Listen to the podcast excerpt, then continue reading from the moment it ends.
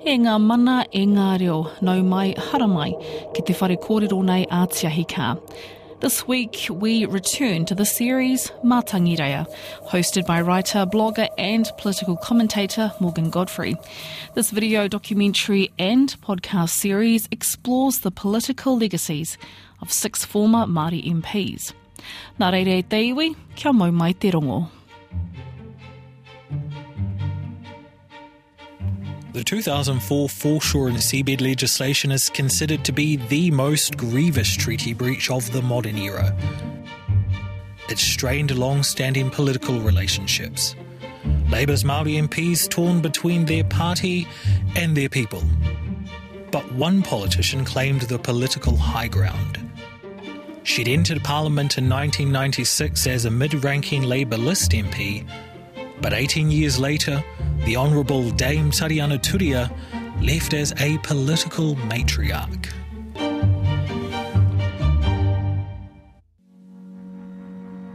I belong to Fōiwi, so Whanganui, Ngā Wairiki Ngāti Taranaki, me Ngāti Tūwharetoa.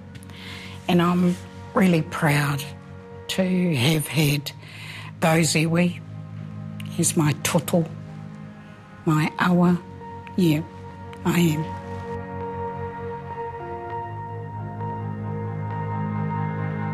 I wanted to ask you first, just to take us back, because I have very clear in my mind this beautiful quote of yours about your identity one foot in the river, one foot in the land, this is who I am. Can you describe that for me and, and explain it? Well, I guess that I grew up um, knowing my connection to the whenua, and I don't think that I truly understood as a child our connection to the awa. It was only as I grew up that I began to listen to the old people talking, and they always talked about the river as being the essence of who we were, that it flowed through our veins. That, more than anything, was about who we were as a people. And it resonated with me. Um, I was probably a teenager at that time, but um, you kind of always understand your connections to the whenua, but often you don't understand that most important connection, and that is your toto, mm. the river that flows through your veins. And you were raised by the old people, is that right? Yes, I was. I was. I was raised by my aunties and my uncle at Putiki, about 200 yards from the river, and raised in quite a strict environment, but a loving very loving environment. And, you know, essentially all our lives we were taught right from wrong. Um, I remember an incident, and I, I remember it so well about stealing. And I remember finding a 10 cent coin in one of the bedrooms as I was helping clean. And I took it and I took it to the shop, which was just across the road and bought some lollies. And the kids and I, my cousins and I, we were sitting on the veranda eating the lollies, and out comes my auntie Y. She said, Well, where did you get the money from? And I said, I found it. She said, Did you think it was yours? Did you know it was yours? I said, No, I knew it wasn't mine. And she said, So why did you spend it? I thought, My God, and she said, You know, that is stealing. When you knowingly take something, use it, knowing that it's not yours. And I recall running down to my Auntie Pie, who lived next door, and telling her that she'd accused me of being a thief. she was quite horrified, actually. But it was a really good lesson mm. because I, I remembered that all of my life. One of the stories that really comes through strongly about your Auntie Y that you've told is when she went out, you know, almost every week to Karanga to mm. her tipuna asking for forgiveness because the land had been lost. Was that quite formative for you too? Oh, look, when it was her, it was her grandmother who took them by the hands and took them around the lands after the land had been sold. That absolutely devastated me mm. to think of our queer calling to the tūpuna to forgive them. That, that definitely resonated very strongly with me. Mm. In 1995, Whanganui became a flashpoint for historical land grievances. Moutoa Garden was a memorial to the Crown's subjugation of Mana Whenua. Amid growing discontent, Mana Whenua decided to repossess Pākaitore, occupying it for 79 days. Turia was at the forefront. Can we jump ahead to Pākaitore, which was a year before you entered Parliament. Did you have a sense at that time when you were at the occupation that you were going to Parliament? No, no, I don't think Parliament was ever in the forefront of my thinking, to be honest. But, um, you know, I'd always been politically active at home. Sister Margareta, one of the nuns from home, we ran decol courses amongst our families up and down the river. And of course, when Pākaitore came along, I think that that's what drove a lot of our people to come to, mm. that they'd had that opportunity to learn about ourselves as a people, what had happened to us, and so they came. Mm. And um, I, I, found that to be one of the most important times in my life because I saw our rangatahi come to Pākaitore, uh, participate in the essence of being Māori, which I don't believe many of them had. Mm. You know, hardly any of them went to the marae, and when they did go to the marae, their job was in the kitchen. They very rarely ever had a say politically, whereas at Pākaitore, uh, we encouraged them to speak, to speak up at night, first thing in the morning. We had sessions which, you know, which engaged them so that we knew that they understood why they were there and what they needed to do to protect each other, mm. but more importantly, to protect our kaumātua and kuia. Was it a case then that you got on the Labour list a year later by accident, or were the people there at Pākaitore saying, Tariana, you have to do this for us?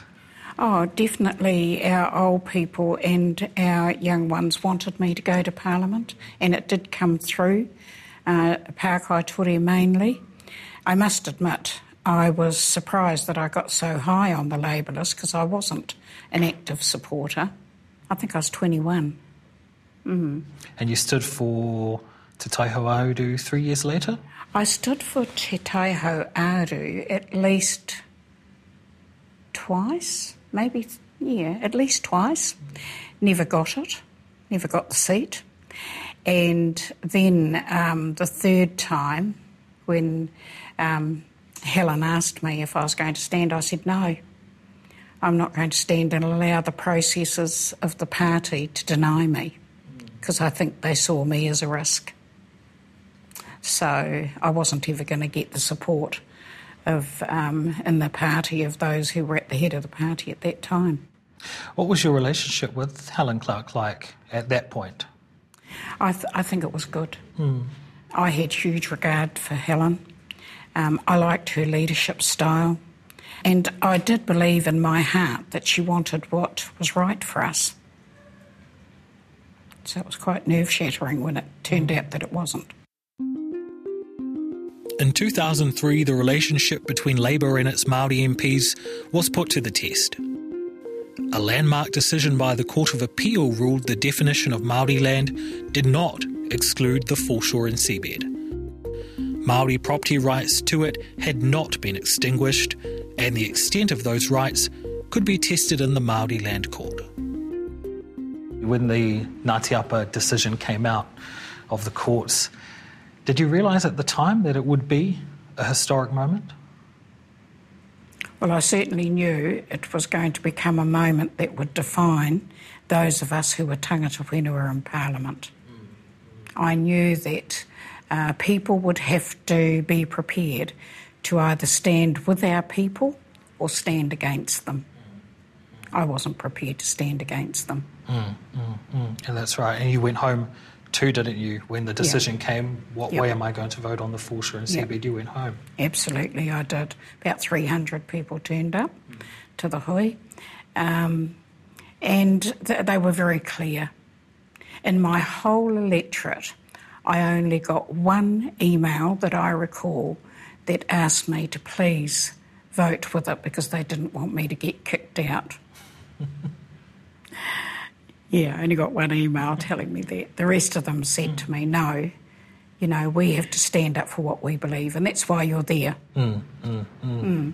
It's, a, it's an incredible contrast. On one side, Maori almost entirely backing your position, but then on the other side, the Labour Party appearing to come down pretty hard on you. What kind of personal pressure were they putting under you? Was Helen Clark on the phone? Was she sending the, the staff down to talk to you? All of those things. Mm. I, I, was so disappointed, I have to say, in my colleagues in Parekura. I'd been close to Parekura for years and years. I was devastated when they decided to stay because I really and truly believed that had we all stood by what we'd decided, which was to go to Labor and say to them, we will step outside of the party, but we will go into a coalition with you, which wouldn't accept it. Mm. And pretty sadly, I think a lot of pressure was put on to the others to stay. They were given ministerials. Uh, um, yeah, and, and I think too that we qu- didn't quite have the confidence in ourselves, you know, to make that stand, to um, to believe that we could come back in mm. as an independent entity.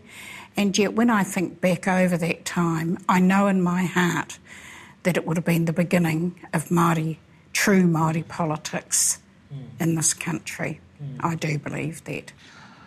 What was it like when the Hikoi arrived over 20,000 people and there's a beautiful portrait of you at the front of that Hikoi body, the young, oh the, young, the young kids carrying it forward. How did that feel when you saw that? I was so excited for our people that they had faith in themselves, that they knew that this was wrong for them. I was, I was extremely proud of them. I think that's what I felt more than anything was a pride in knowing that we can stand up and be counted. And we could. I want to ask about the Māori Party. At that point, after the Hikoi, were people approaching you to say we need an independent kaupapa Māori Party? Yep, yep, they did. And I wasn't sure, really, if I'm being honest about that, because I suppose I knew in the end would be competing against our own. Yeah, so I did. I didn't find it easy. The Maori Party launched in July 2004, and Turia romped home in the Te Tai Hauāuru by-election. The next year, she was joined by three more Maori Party MPs: Dr. Pita Sharples, Hone Harawira, and Te Ururoa Flavell. I wanted to ask about 2005 because you returned in the by-election in 2004 with an overwhelming mandate but you were the sole MP until that 2005 election. I just want to ask what it felt like to have other Māori MPs join you that oh, year. It was amazing. I, I was really thrilled because I, I, was incredibly lonely. Mm. You know, um, the people who had been the closest to me were in the Labour caucus, and the only person who ever spoke to me was John Tamihere. He asked me if I was okay. I almost broke down and wept, to be honest. But I so appreciated that he cared enough, you know, that, that those um, ties to the essence of who we were as Māori were more important than sitting wahangū and saying nothing to me. I did find that really hard. But when the others came in, it was you know, it was really with a lot of jubilation because it wasn't for me about the Māori Party, and it never has been about the Māori Party. This has been about a restoration of faith in ourselves as a people. That's how I saw it. Why do you think there was that reluctance on the part of those other Labour Māori MPs to see how you were and to ask? Actually, I'm lying. Mahara did speak to me as well. I, I think, um, you know, that, that I, I actually believe that they all struggled with the decision that they made. And I think with me not being in their caucus and sitting outside of Labor, I think it highlighted uh, what they had done to the rest of the country. And I just think that they were incredibly uncomfortable. How could they not be?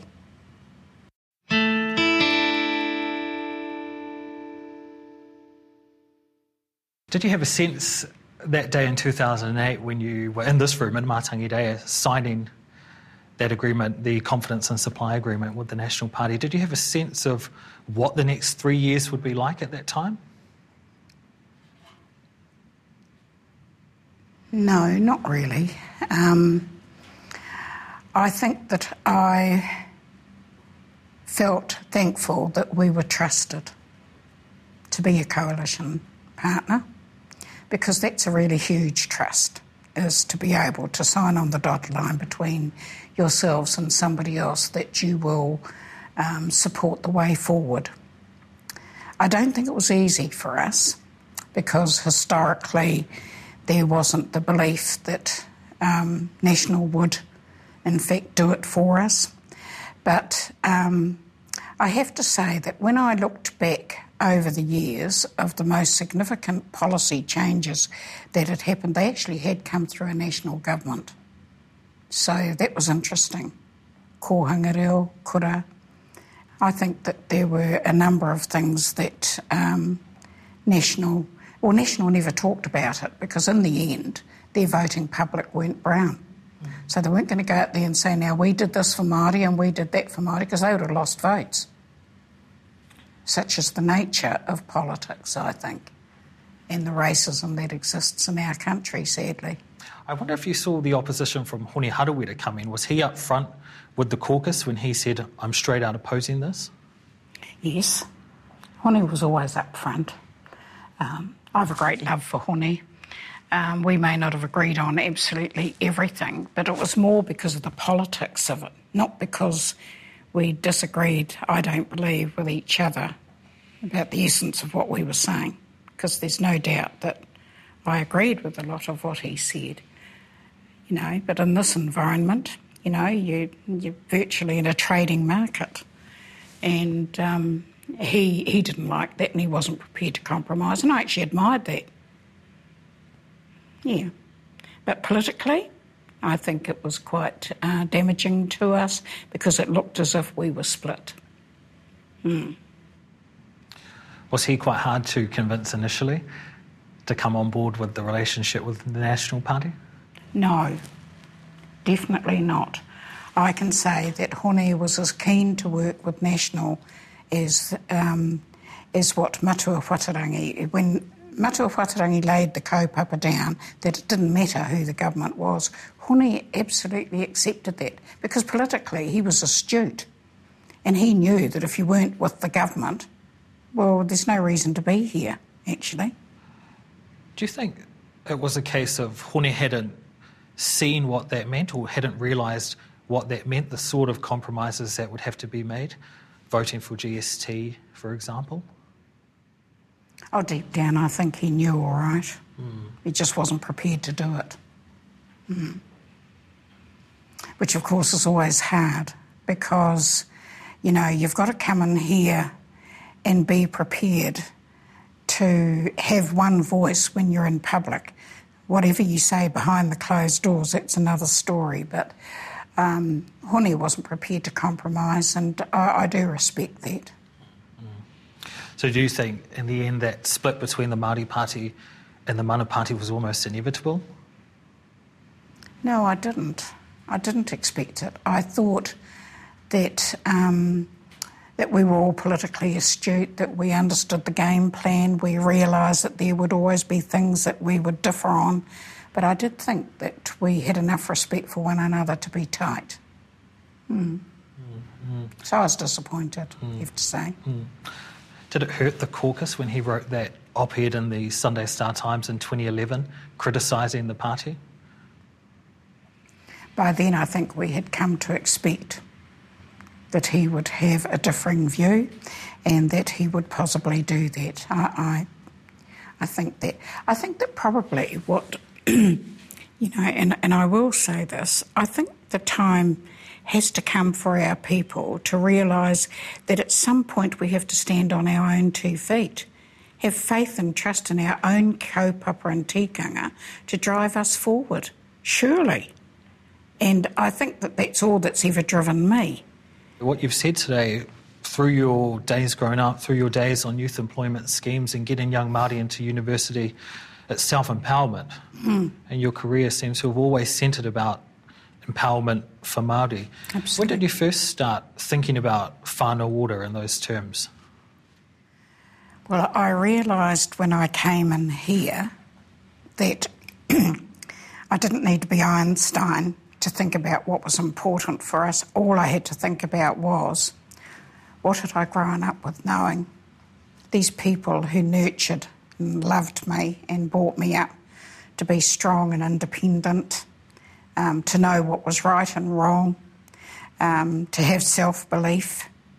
Um, once I was only in here a short time when I realised that that's what was missing, that uh, we were always um, marching to someone else's drumbeat.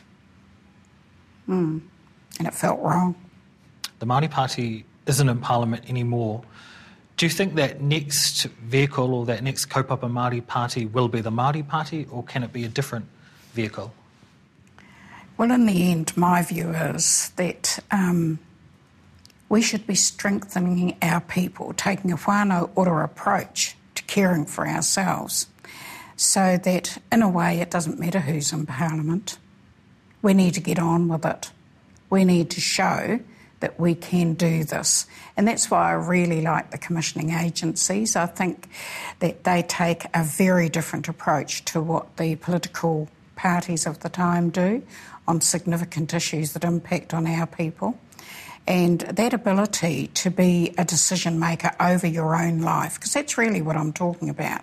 I'm not talking um, about somebody else telling us how to be and what to do. This is about us. And we need to be brave enough and strong enough uh, to stand up to any system that's in place. So, in the health system, you know, we don't need to tolerate that our people die more readily than others. No, there's got to be a reason for that. And as a people, we have to start asking the questions. Families need to not be afraid to say to doctors, I am not happy with what's happened here. We've got to be, yeah, we have to be brave and strong and forthright, otherwise, we're always going to be in the hands of other people. Hmm. When your mokos come to you and ask, Nan, what's your political legacy? What are you going to say to them? I hope they never ask me that question because I don't think that it is the most important question for us as whānau. I, I would like to think that um, my grandchildren will know that it's not for me to be determining the legacy, it's for themselves.